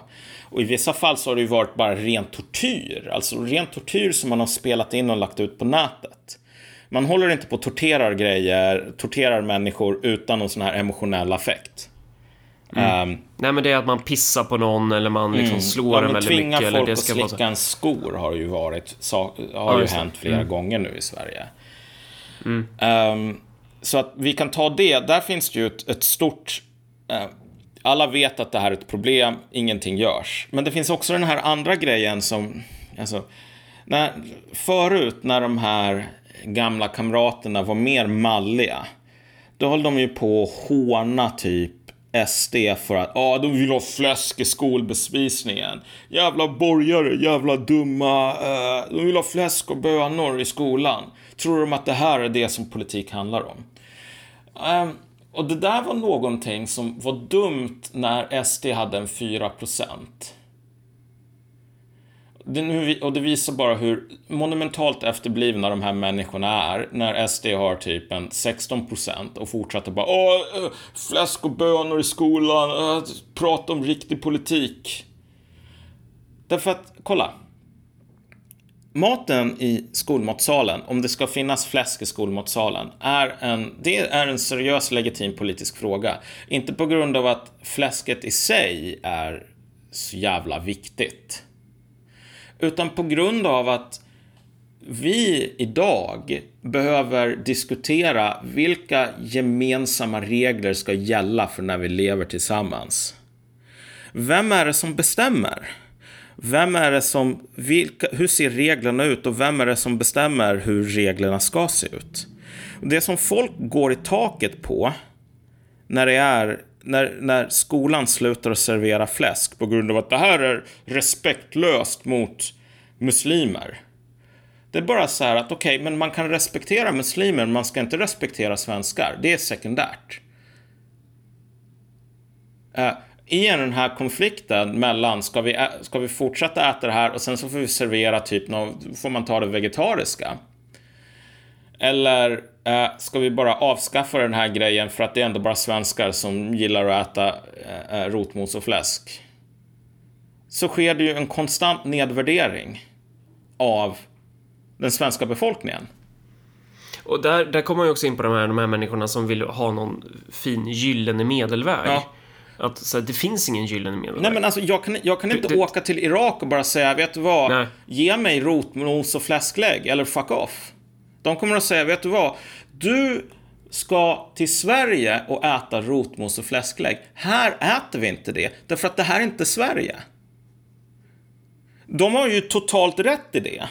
Ja, de har helt rätt i det. Eller om, om man ska åka till Saudiarabien och typ eh, man ska gå runt i typ badkläder. Ja. Man gör inte så där. Då nej. är det bara, nej, då är det bara, då är det så liksom. Eh, och, och, det finns ju anledning att, alltså kulturer det är ju det här efterblivna när man ska underskatta de kulturella aspekterna. Och när blir det brandfarligt? För det är där vi, det kanske vi redan har sagt, men så här, de här grejerna spelar jävligt mycket mer roll i ett läge då ekonomin krackelerar. För då, då börjar man verkligen titta på så här, men vem, vilka är mina lagspelare här i den här konflikten? Uh, och du kan inte ha ett lag där typ så här 20% av det här laget ska spela efter helt andra regler än vad, vad du ska göra. Nej men exakt, men, men liksom den här de två problematiska aspekterna med invandringen här är ju liksom dels den här ekonomiska parasitismen, men dels det här att okej, okay, jag vet att jag kan inte åka till Irak och be dem att bara servera rotmos och fläsklägg i skolan, för då kommer de att säga så gör man i Sverige, så gör man inte här. Liksom. When in Rome, do master, when in Rome, do as the Romans, och så vidare och så vidare. Anpassa dig. Får jag säga så i Sverige? Tydligen inte. Nej. Det är inte så som jag här i, i nu menar jag inte jag som individ utan mer generellt, eh, är intresserad av att säga så här, tvinga folk att typ käka bacon majonnäs och injicera det intravenöst. Det är inte det. Men det finns en principiell fråga här. Är det så att, okej, okay, givet att människor som invandrar hit invandrar från länder som om de bodde kvar då skulle de säga anpassa dig eller stick till ditt eget land. Varför är det så att svenskar har noll rätt att kräva, inte ens så här anpassning, alltså tvinga någon att äta typ fläsk är att tvinga dem att anpassa sig. Men att kunna fortsätta äta fläsk själv är nu beyond the pale. Exakt, man ska sluta servera fläsk ja. för att det är kränkande mot muslimer. Ja, exakt. Och det här är ju, det här är ju liksom den högljudda minoritetens veto. Men det är liksom samma sak det här med typ bönutrop. Och folk bara, ja men vadå, du får faktiskt lära dig att leva med bönutrop. Uh, för att det är så det är nu. Okej, okay, men vem har bestämt att det är så det är? Det finns konflikter här mellan olika grupper och olika intressen. Termer av, um, inte bara det här med decibelnivån, utan liksom vilken sorts stadsbild som man ska ha. Och det roliga är ju att alla mer eller mindre idag säljer en vision om framtiden där svenskar ska bara ligga på marken och bara trampa på mig mer. Och även de personerna som, och det här är ju värre för invandrare än för svenskar. Därför att om du är typ en kvinna som kommer från Iran och bara, jag är inte så jävla haj på det här med barn som går runt i slöjor. Eh, och och jag är inte så himla haj på bönutrop och så här statligt finansierade imamer som ska hålla på och säga att alltså, fruar som inte lyder sin, sin man ska få stryk. Jag tycker att det är fel. Um, svensken i det här framtida Sverige kommer ju bara ligga på marken och säga ja, trampa på mig. Men den här iranska kvinnan kommer att typ vara nedtryckt på marken av massor med svenska socionomkärringar som bara det här är din kultur, du vill bli trampad mm. på. Sluta mm. streta emot. Alla iranier Men... gillar kvinnoförtryck och typ islam. Mm. Bara nej, alltså det, det, det, här är ju det som är grejen. Att det, de människorna som kom till Sverige för att de ville bli fri från de här grejerna upptäcker mm. nu att på grund av att typ ingen svensk orkar säga emot så är det så att man får det här nedtryckt i halsen och så ska man låtsas att man gillar det. Då skulle man ha stannat i Iran. Men det, det som är liksom det centrala här, om man ska ringa in det här mm. då, som gör, varför pratar vi om invandring nu liksom? Mm. Eh, det är ju för att det är en sån i ett läge då saker blir sämre och det ställs en massa krav på att så här, majoritetsbefolkningen ska anpassa sig. Um, så, alltså, vad ska jag ta för exempel? Om jag kommer till en familj där jag vet att man tjänar inte så mycket pengar eh, och jag eh, och så blir jag, de bjuder på mat eh, och så börjar jag ställa typ en massa här, krav på specialkost, mm. typ. Alltså, jag, man, sku, man borde ju skämmas. Helt ärligt. Alltså, du kommer till ett land där du får... Och, och det där är väl också någonting, så att, det kanske också har med kultur att göra, liksom, men att det är... Eh, och det, det, finns ju andra kulturer också såklart, man, vad fan, man, man, man, krä, man ska inte kräva liksom, man, man måste ju ha någonstans, om man har IQ över 30 så borde man ju förstå att så här, nej men jag, jag äter det som bjuds mm. och jag håller käften, tycker jag inte det är gott så äter jag det i alla fall. Och jag är tacksam. Mm. Eh, och, och, i ett läge då man så här, vi är inne och tangerar på en grej som vi inte alls har pratat om, men det är ju så här, det revolutionära subjektet, det är ganska centralt för att förstå en revolution. Alltså vilka är det som gör revolution? Vilka är det som är motorn? Mm. Så det är lite svårt att besvara, men det är just den här gruppen. Uh, ofta så är det olika segment av samhället som drar olika lass mm. i en sån process, men men det revolutionära subjektet i Sverige är ju såklart liksom det svenska folkflertalet, den svenska arbetarklassen, den etniskt svenska arbetarklassen i huvudsak. Det, det är motorn i, i en sån process skulle jag säga. Eh, och det, i ett läge då man exploaterar den gruppen mer och mer och det gör man inte bara utifrån invandring. Man ska absolut inte eh, få för sig att det bara handlar om det, men det är en jätteviktig aspekt i det. Eh, och det, det, är ju i att man kramar ur den trasan mer och mer. Eh, och, och, och de här människorna kommer väl till slut, eftersom man är skolad i en kultur så kommer man ju känna att men vad fan, varför ska jag dra det här tunga lasset? För det är en annan sak om man hade varit skolad i en kultur att det är helt naturligt att du ska vara exploaterad, att du ska liksom se till att göda de här politikerna. Men vi är inte skolade i den tron. Vi har en annan trosuppfattning i Sverige som säger att alla människor är lika mycket värda. Den där politikern, han är lika mycket svensk som jag är det, det, här kanske man håller på att underminera och vissa kanske tycker att det absolut inte är så, men, men som hegemonisk uppfattning så har vi ändå det. Mm. Att så här, det är fel att leva på andra. Exakt. Man ska göra rätt för sig och det är därför det blir livsfarligt när, när det finns andra exempel på det. Det är därför folk blir rosenrasande ifall någon jävel kommer in till, till en, oavsett om det är en skolbespisning där, där liksom kommunen har 15 miljarder i skuld, eller om det är till en familj som, som knappt får eh, budgeten att gå ihop och börja, och börja rynka på näsan åt det som bjuds, inte tacksam, ska börja ställa en massa regler på grund av att någon jävla hittepågubbe har sagt åt den här personen. Alltså bara, hur fan kan religion ens vara ett argument i Sverige? Hur, hur kan vi ens köpa så här att någon kommer och säger bara “Jag tror på Allah”? Ja, fuck Allah! Här tror vi på svenska staten. Mm. Alltså, någonstans måste man dra det här liksom röda linjen i sanden och konstatera så här, din jävla gud ska sätta sig längst bak i bussen. För här är det de här reglerna som gäller. Grejen är ju bara så här att kolla. Det här är i slutändan en konflikt som alla vet existerar. Och alltså om man verkligen ska hårdra det så är det bara, vad kommer... Vad för sorts bestämmande rätt har svenskar i sitt eget hus? Eh, ska de vara gäst, reduceras till allt med att vara typ gäster i Sverige? Som lever på någon annan grupps nåd. Så här, får vi servera det här i skolan? Får vi fortsätta med det här? Bara, Nej, okej okay då. Ja, men då slutar vi. Därför att um, det finns liksom inget annat Sverige utanför Sverige. Så det finns inget annat land som svenskar kan ändå hänga upp hatten och säga att här är det vi som ändå tillsammans genom demokratiska beslut kan bestämma vilka regler det är som gäller. Och det där är det ingen som har en lösning på. Ingen, ingen idag, alla vet att problemet existerar, men ingen kan ge en... Eh, ingen politiker idag kan förklara hur de här sakerna ska försvinna. Därför att ingenting görs och ingen vågar ens etablera premisserna för diskussionen. Och visst, det där är superfarligt. Men, men så här... Men då, då, då har en till grej i det här också. Som man tänkte på, Marcus har 19 år eller kanske lite äldre också för den delen. Men, men att det är... Att just... Typ att det skulle finnas en konspiration från de härskande klasserna om att ställa grupp mot grupp. Uh, i, I att typ så här, ja men anledningen till varför vi fokuserar på, på de här problemen det är för att vi har blivit lurade. Det här är en distraktion för att vi inte ska titta på bankirerna som hela tiden stjäl miljard efter miljard typ. Uh, och det där, det där kan ju vara värt att, att prata lite om också ja. kanske. Men alltså den här konspiratoriska synen, uh, jag, jag var ju där också en gång i tiden, men det stämmer ju inte. Nej. Alltså det finns ingen, det finns ingen plan här. Um, visst är det så att det finns enorma och växande ekonomiska klyftor och de som är rika vill göra sig rikare.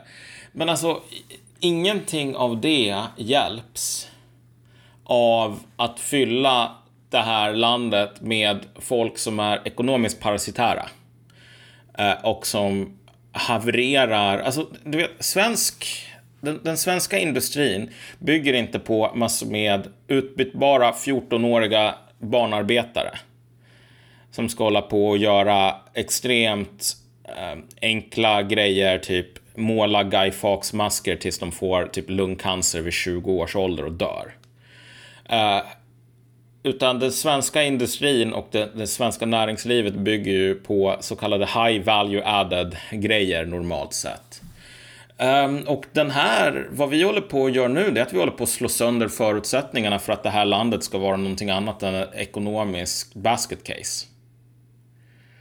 Uh, de här människorna, rika bankirerna, kan flytta till vilket land som helst, men de kommer att förlora en del pengar i flytten det är inte enbart invandringen som är orsaken så att säga, utan det är ju flera eh, flera push och pull-faktorer varav den är en, en viktig del i ja, det. men definitivt. Eh, och det är det som är viktigt, för, för det är återigen det här med hjärntumör som vi pratade om, det var väl i förra avsnittet då, att när man ska ställa diagnosen så är det viktigt att ha klart för sig eh, hur de här symptomen kommer till uttryck och vad det betyder. Så att man inte liksom lurar sig själv att antingen vara så här att nej men det här med problemen med invandringen, de finns egentligen inte. Det är bara en konstruerad myt av den härskande klassen för att vi ska glömma bort det viktiga. Eller å andra sidan den härskande klassen, att, att, att vi överhuvudtaget kan tala om liksom en, en politisk elit. Eh, ekonomisk, politisk, medial elit. Eh, det är, det är ingen vi ska bry oss om, utan det är, det är invandringen vi ska bry oss om enbart. Och sen kan vi låta den här politiska, ekonomiska, mediala eliten, som ju faktiskt har jävligt stor skuld i många, många mm. problem i Sverige, att vi bara ska låta dem få frikort och gå. Nej, nej. Nej, men alltså det här är ju människor som har, håller på att köra det här landet in i, alltså en enorm katastrof. För det ska man också säga att de här, det är kanske inte invand... Alltså, man kan vara sur på en, på en muslim som kräver specialkost. Men man ska ju egentligen vara sur på den idioten som lät den där personen komma in och ta ton. Ja, exakt. Jo, men precis. Nothing personal känner jag bara inför de här människorna. De agerar ekonomiskt rationellt. våra politiker agerar inte ekonomiskt eller socialt eller moraliskt rationellt när de har sönder landet. Eh, men det är lite av en annan femma. Men samtidigt så ska man väl säga så här att, kolla. Ingen idag har någon som helst lösning, antingen på det här problemet, enormt växande problemet med ekonomisk parasitism och framförallt med det här med hur jävla godtyckligt och ojämlikt det är. Vi har inte råd med tandvård till Agda, men vi har råd med ny Xbox till typ Mustafa. Ja, och tandvård för den delen. Ja, jo, men det med. Och det är bara så här, mm. om någon säger, men är inte det här sjukt? Bara, jo. Mm. Ska vi göra någonting? Nej. Mm. Kommer det att leda till bra grejer om det fortsätter? Nej. Okej, okay, men borde vi inte trycka på bromsen? Nej. Nej, och det är det som är då att du kan vara superfattig, du kan bli exploaterad, du kan jobba stenhårt om du känner att, att, att du ändå har ett värde. Mm. Men om du blir liksom nedtryckt i den där vattenpölen gång på gång och du känner att, ja men det är ju det vi har pratat om förut, det här med spottloskorna, att du, du känner att ditt värde försvinner. Mm. Eh, du blir inte behandlad med respekt. Då blir den här ekonomiska exploateringen, den blir själslig. Ja. Det, det, det, går från någonting profant till någonting sakralt. Det blir mycket, mycket större. Um, fan, jag kom på en grej. Ska, om vi ska kasta in ett eh, sponsormeddelande här. Ja. Fan, random. Ja, ja uh, precis. Men, nej men vad fan. Låt oss chilla. Det här är ju första gången vi gör det här. Eh, så det, men, men jag tänkte bara ge en, en, en shout-out till Bläckfisken. Blackfisken.se tror jag bestämt det Nu är ju min dator så jävla dålig så att jag kanske inte kan gå in på den här. Vänta. Blackfisken, ja. Då är det som så att om man vill, eh, om man känner för att eh, trycka upp någonting, jag vet inte vad man ska trycka upp. Vad trycker man upp för något, Malcolm? Man trycker upp flygblad till ÖP. Ja, om man ska trycka upp flygblad för eh, Örebropartiet, eh, då kanske man behöver eh, skrivarbläck. Och då kan man köpa det på bläckfisken.se som expert på toner. Blackfisken.se. Och då när man har skapat ett konto och allt sånt där då kommer det stå så här, när du beställer en produkt så står det i gul, eller inte gul, i, i blå text har du en kampanjkod? Frågetecken och klickar du på den och då kan du skriva in då eh, kampanjkoden ishacka. Alltså ett ord, så ni som särskriver, ni får ingen rabatt och det ska vara litet i, bara små bokstäver, ishacka. Ishacka skriver ni in eh, och då får ni eh, om det är 5 eller 10% rabatt. Och så kommer, man då, kommer vi också då kunna mäta huruvida det här blir någon slags utfall. Precis. Ja, nej, men alltså det som folk säger, här, här kommer de här materiella, du vet, först swish-tiggande och nu det här, Marcus.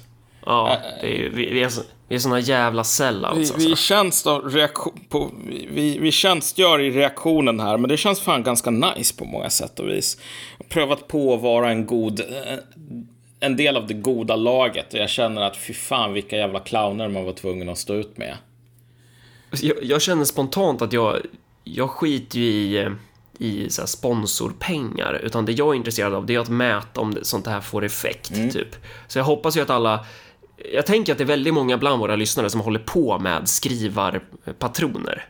Eh, jag blir alltid arg på skrivare och patroner för allting går alltid dåligt, men jag får hoppas att bläckfisken.se har, har lösningen helt enkelt. Så ska ni köpa patroner, vilket ni ju kommer göra någon gång, gå in där och skriv in ishacka och sen så eh, får ni då någon slags rabatt då. Mm. Så ja, ni, jag tror att det är, jag tror att man förstår hur man ska beställa nu. Ja, nej men så, det mm. förhoppningsvis så la du fram det på ett idiotsäkert sätt. Men man kan aldrig vara säker med de grejerna faktiskt. Jag hatar för övrigt sponsormeddelanden i poddar. För det blir alltid så här stelt. Jag hoppas att inte jag låter så nu. Men det är så här bara. Gå med i akademikernas a-kassa. Det är bra att vara med i akademikernas a-kassa. Alltså det är så, eller vad det nu är man, man sponsrar. Det är så tråkigt! Men... Eh, mm. Men det är Ishackor är inte tråkigt. Vi döpte till och med våran World of Warcraft-gilla till Ishacka en gång i tiden. Var du med i Ishacka? Va? Ja, det var det fan. Du var det i början, ja, va? precis. I, i början av Men... Warlords of Draenor. Men du var, du var inte med när vi började raida ordentligt? Nej, det var jag inte. Vi hade fan, vi hade fan bra spelare i Ishacka, ja. alltså. Det, jo, precis. Ja, men, men, men, men, men, eh, för att återgå till ämnet här lite snabbt innan vi säger farväl. Det är också så jävla nice, här, vi sitter och pratar om typ så här ett kommande, kommande etnisk konflikt och så bara kastar vi in så här sponsmeddelande. Bläckpatroner. Det Eh, ja, jo men vad fan. Så här. Jo, men det är illustrativt tycker jag, för du vet, vardagen fortsätter även i såna här grejer. Eh, Även vi så, så cyniker. vi, vi bara illustrerar det. Prefigurerar det till och med. Eh, men, men jag tänkte bara säga så här att du vet, arbetaren, den svenska arbetaren, arbetarklassen eh, har väldigt länge haft och har det fortfarande idag en instinktiv känsla för rättvisa. Vad som är rättvist och vad som inte är det. Och jag menar, det är ju så jävla tragiskt att man tror att, att de här jävla människorna tror på fullaste allvar att den, det behovet av rättvisa är värdelöst. Att du bara kan lura folk. Okej, det här är orättvist, men tänk på, tänk på kungen.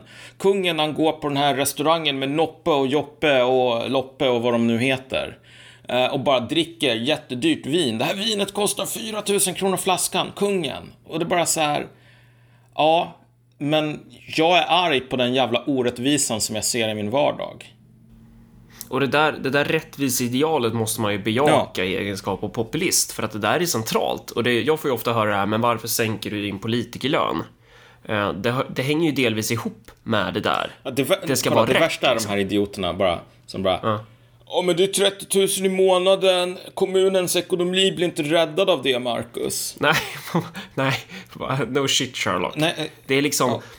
det, det visar ju att man inte förstår, man fattar inte vad det är man håller på och leker med. Och den här nya så här, liberala individualismen som är så här att nej men, man ska inte bry sig om vad människor tjänar, det är en privatsak. De har ju inte heller, det är är väldigt så här, det, det ligger inte riktigt i linje med, med eh, den svenska kultur vi har. Eh, Man kan, ju, man kan ju försöka hävda motsatsen, men, men ska du försöka bygga på folkflertalet, då tror inte jag att du kan bortse från den där aspekten, att det ska fan vara... ehm, det är någonting... Vi har det i oss liksom. Det, det, det ska vara... Ingen ska flyta ovanpå och vara mer än någon annan på så sätt.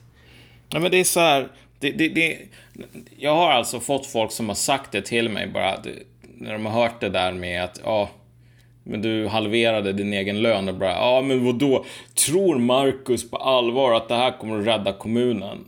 Och jag bara, då tänker jag så här, herregud, är du, är du mentalt efterbliven? Inte som någon sån där rolig grej som man säger, utan alltså har du en hjärna som berättigar dig till typ personliga assistenter för att knyta skosnörena.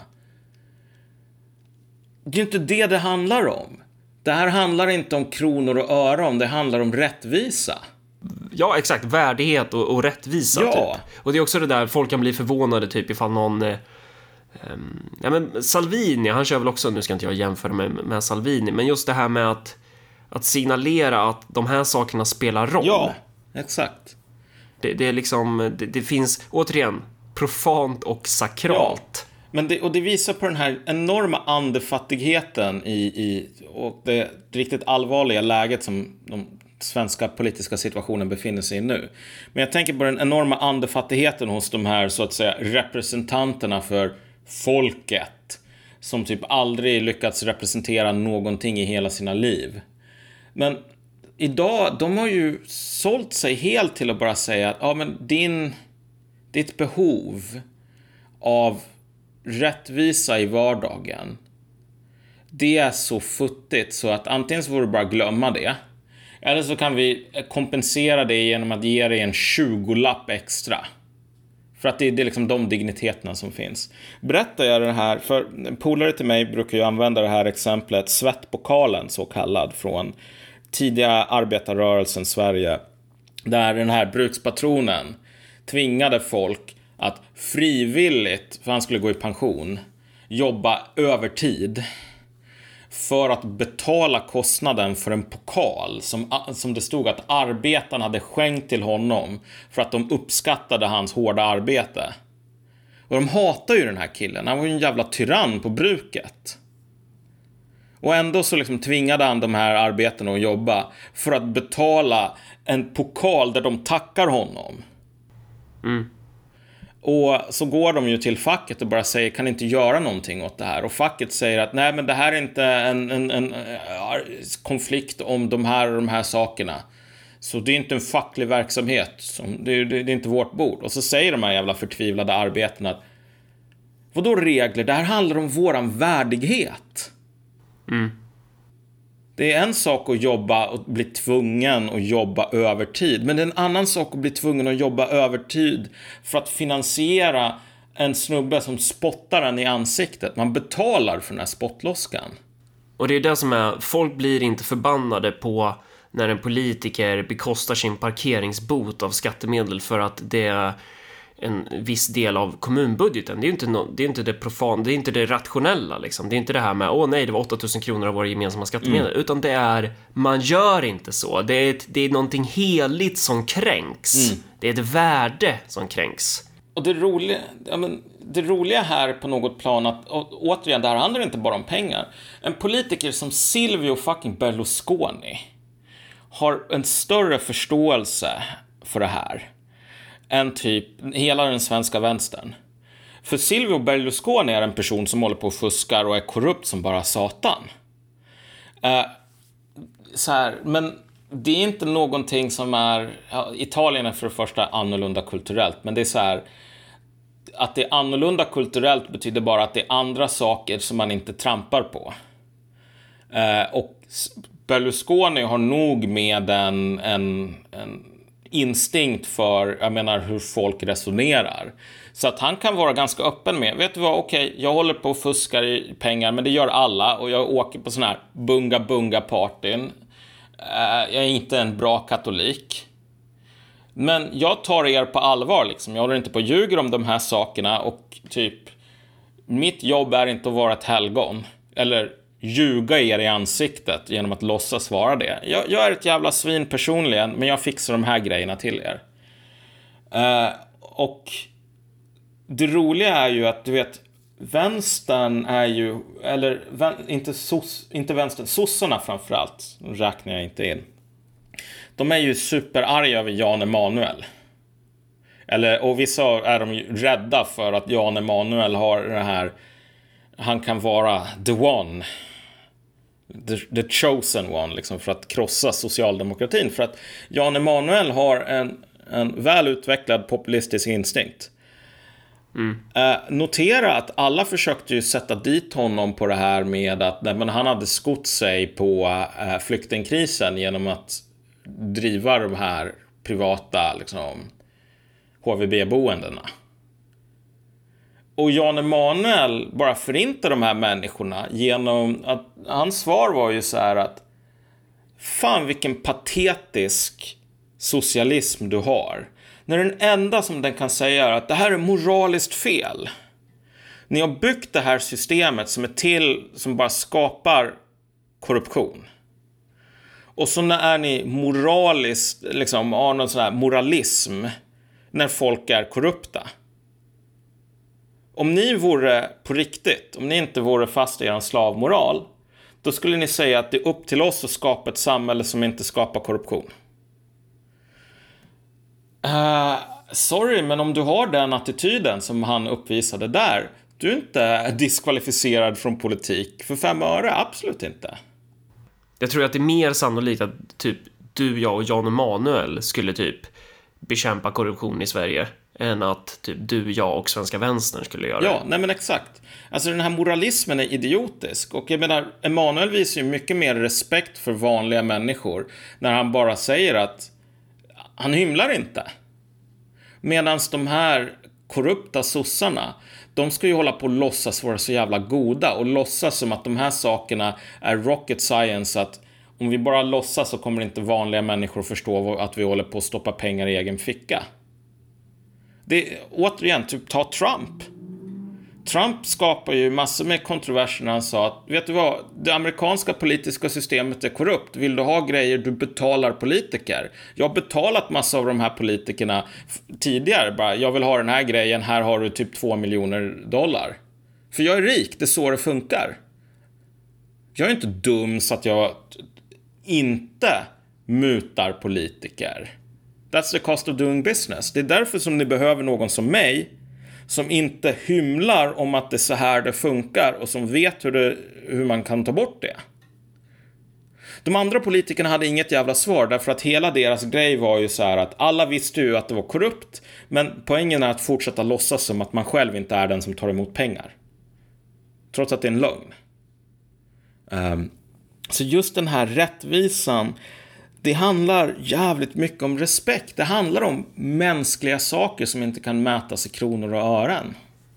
Och det är också ett kit som, som kan tjäna som en nästan nödekonomi. Ja. Alltså den här faith economy, om vi ska prata civilization 6-termer. Att um, om, om, om det monetära, eller vad ska jag säga, om den vanliga ekonomin krackelerar och du ska få saker gjorda, då kan du försöka förmå människor att göra det genom sin tro.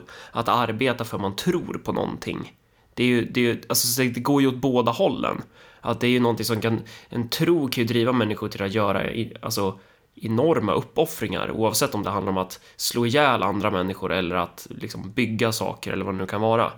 Det, det är någonting som, ja, som sagt, ja. det går åt båda hållen. Och, och, det, och det där är en väldigt bra modell, för då kan vi ju verkligen säga så här att i Sverige nu, infrastrukturen håller på att falla sönder. Alla känner till att den gör det. Alla känner till varför den gör det. Men, men, men ingenting händer. Ekonomin håller på att falla sönder. Alltså kommunernas ekonomi, eh, välfärdens möjligheter att finansiera sig. Allt det där håller på att gå kras. Alla vet varför, alla vet hur. Alla vet vad som, vad som har orsakat det här. Ja, på ett ungefär i ja, alla fall. Men, men typ ingenting händer. Och alla bara, ja, nej men rycker på axlarna. Stagnation. Eh, den moraliska ekonomin håller också på att falla sönder. Och alla vet precis vad det handlar om. Inte så här exakt i liksom nanomillimeters detalj, men alla har en bra idé om var de stora konflikterna är. Ingenting görs.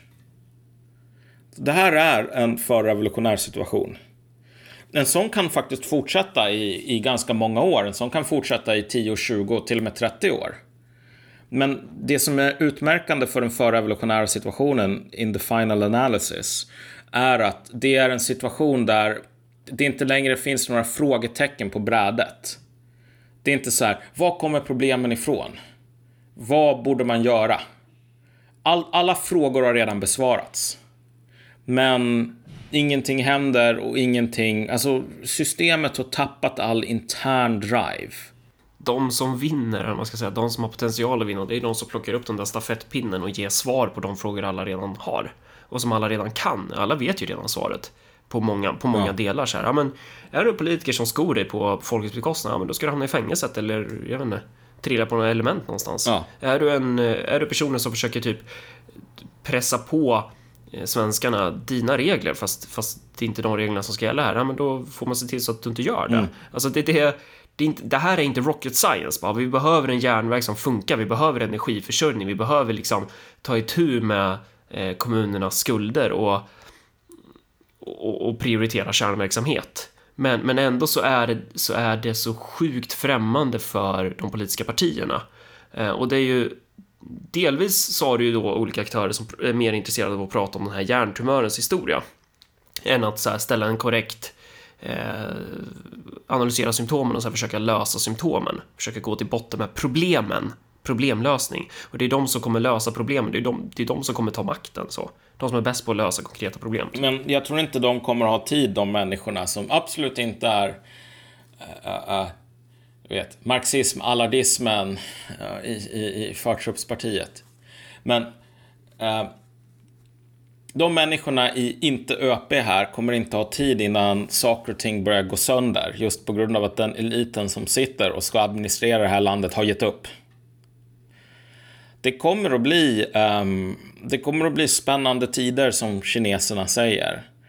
Ehm, och det är svårt att veta exakt vad som kommer att hända och hur det här sammanbrottet kommer att se ut. Men, men grejen är att den, när folk börjar säga så här, okej, okay, jag vet att ekonomin kommer att kollapsa om vi fortsätter att låna pengar och inte får några mer skatteintäkter. Jag vet det. Jag vet att det kommer att ta en fem år ungefär. Men jag vägrar att tro att de här fem åren kan gå och att konkursen kan komma. Mm. Det är så som man agerar i sista kapitlet för en, en politisk ordning. Och för att jinxa alltihop nu, bara för att det är min roll, så eh, tänk om jag har fel. Fast jag tror fan inte vi, jag, jag tror inte, alltså det är väldigt svårt att se att saker kommer bli bättre mm. inom närmsta tiden. Men, men vi kan ju ha fel. Det kan ju vara så att vi är två personer och alla de här personerna som lyssnar på Marcus och Malcolm gör det för att de bara så skrattar åt oss typ. Och tänker, du måste lyssna på den här podden. Det är två helt, det är två pajaser, två totala retards. Nej men jag tror, jag tror grejen här är bara så att om vi hade fel Mm. Då skulle Sverige alltså vara den första dystopin på riktigt. Alltså. Du vet, för dystopi är ju egentligen en, en, en, en litterärt grepp där man tar en viss, vissa tendenser i ett samhälle och så skruvar man upp dem till max. Um, men givet att, kolla, vi har en ekonomi som inte funkar, vi har en infrastruktur som håller på att gå sönder. Um, eller när jag säger ekonomin inte funkar så menar jag snarare att välfärdsekonomin håller på att gå sönder. Uh, det kommer fortfarande odlas potatis här, men, men så här, vi har alla de här sakerna som inte funkar. Vi, det finns inte en enda person, förutom Lars Ohly, som bara eh, de här grejerna funkar skitbra och det finns inga problem. Eh, utan Lars Ohly är typ nästan den enda som säger så. Så vi skulle liksom leva i en sorts eh, politisk motsvarighet till en evighetsmaskin. Du vet, mm. varje år så går, um, vad heter det nu? Varje år så hamnar kommunerna mer och mer i minus. Så här, det finns mindre och mindre pengar tills vi når noll och sen så finns det typ minus tusen kronor och så finns det minus hundra miljarder kronor till slut. Men ingenting händer. Alltså vi har inte levt i något, alltså det har inte det är väldigt enkelt att ha fel om man säger att, ja men du vet, den 19 september 2022, då kommer revolutionen. Då kan man garanterat ha fel. Men om man bara... Då fyller du 35 äh? år, eller vad är det? Va? Är det inte 19 eller sa du september ja. eller december? 19 september, så det är inte då jag fyller år. September. Det är Nej. en månad innan. Uh, Nej. Du fyller år 19 ja, december. Ja, förlåt. Sorry. Det är väl... Ja. ja. Hur som, hur som. Poängen här är ju bara att saker som inte kan fortsätta för evigt kommer inte att göra det. Och om det är så att, att ingen i Sverige längre är intresserad av att bestrida att ja, men du kan inte koppla in din elbil om det inte finns ett elkraftverk och det inte finns ett elnät. Alltså, den här bilen kommer inte rulla. Om ingen är beredd att argumentera mot det, vilket typ ingen är, ja, men då kommer inte bilen att rulla. Mm. Um, och förr eller senare så kommer du till en punkt där de här sakerna blir för övermäktiga. Så grejen är att egentligen, alltså det skulle vara kul att, att ha fel, men handen på hjärtat så tror jag att de flesta socialdemokrater just, och det ser vi ju på hur cyniska de är och att de bara, nej men ingenting spelar någon roll, det är bara live free or die typ. Uh, det är ju ett erkännande av att det är så här som framtidens skepnad är. Vi har ett, det är frågetecken på hur många år som det här kan fortsätta. Det är oklart. Men att det inte kan fortsätta så här hur länge som helst, det vet alla. Mm. Så vi påpekar ju egentligen inte någonting nytt. Um, och du vet, det måste komma någonting nytt in i vårt system. Jag vet inte om det kommer som i någon ny sån här, vi upptäcker typ unobtainium som behövs för att skapa nya liksom replicators från Star Wars. Och det finns bara i Sverige. Alltså, och vi säljer det till resten av världen och så blir vi typ Star Trek. Då jävlar, då kan nästan vad som helst hända. Det kan bli någon socialistisk världsrevolution. Men med de pjäser som finns på bordet och med de tendenser som vi ser idag. Då finns det egentligen bara ett sätt som det kan sluta på. Så det är antingen att vi har missat någon pjäs eller att någon dyker upp. Men, men i den här förrevolutionära situationen så finns alla pjäser redan på bordet. Det, det, förrevolutionen, det är typ att de här grejerna som man redan har blandat ihop, de sitter och jäser tills stegen är redo. Mm. Ja. Då har vi, för då har vi behandlat, vi kanske inte gick in så mycket på statens kapitulation, men skitsamma. Vi har, vi har pratat lite om, om det här med mm.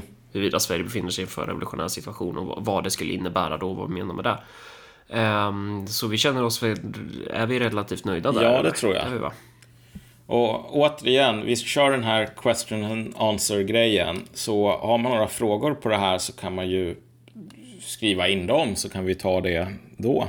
Precis, antingen till Facebook eller Twitter eller till Marcus och Malcolm gmail.com. Uh, och vill man uh, swisha en slant i, i, form av en gåva så kan man göra det till 0790 10 72 23. Så ja, ska vi se. Du, en sista grej också, som jag har glömt nu jättemånga gånger. Nu jävlar Anders och Ante. Här. En shout-out till Kungpodden. Det har jag glömt. Har du lyssnat på den? Nej, eller? det har jag faktiskt inte gjort. Det är Ante och det ryktas ju att de är medlemmar i Örebropartiet, de båda. Fan, min dator låter. Så de går, ju, de går igenom hela Sveriges kungahistoria. Uh, och uh, ja, det kan man ju lyssna på. Alltså det, det låter det. faktiskt som, som min grej. Jag får ta och lyssna på dem. Det första, det första avs, eller de första avsnitten tyckte jag var bäst med Ynglingaätten för att då bara bränner de igenom hela Ynglingaätten och då är det bara så här Typ den här snubben, han dog sotdöden. Den här snubben drunknade i ett mjödkar. Den här snubben fick huvudet avhugget. Det bara... Jag vet inte, det var någonting väldigt komiskt i det. Mm. Det är en sån där podd som jag, när jag lyssnade på den så gick jag liksom runt och typ så skrattade bland folk på stan. Så folk så tittade på mig och så kände mig, jag kan ju inte lyssna på de här när jag är bland folk typ. Men eh, ja, um, så är det med det. Nu, nu säger vi hej då. Ja, hej då.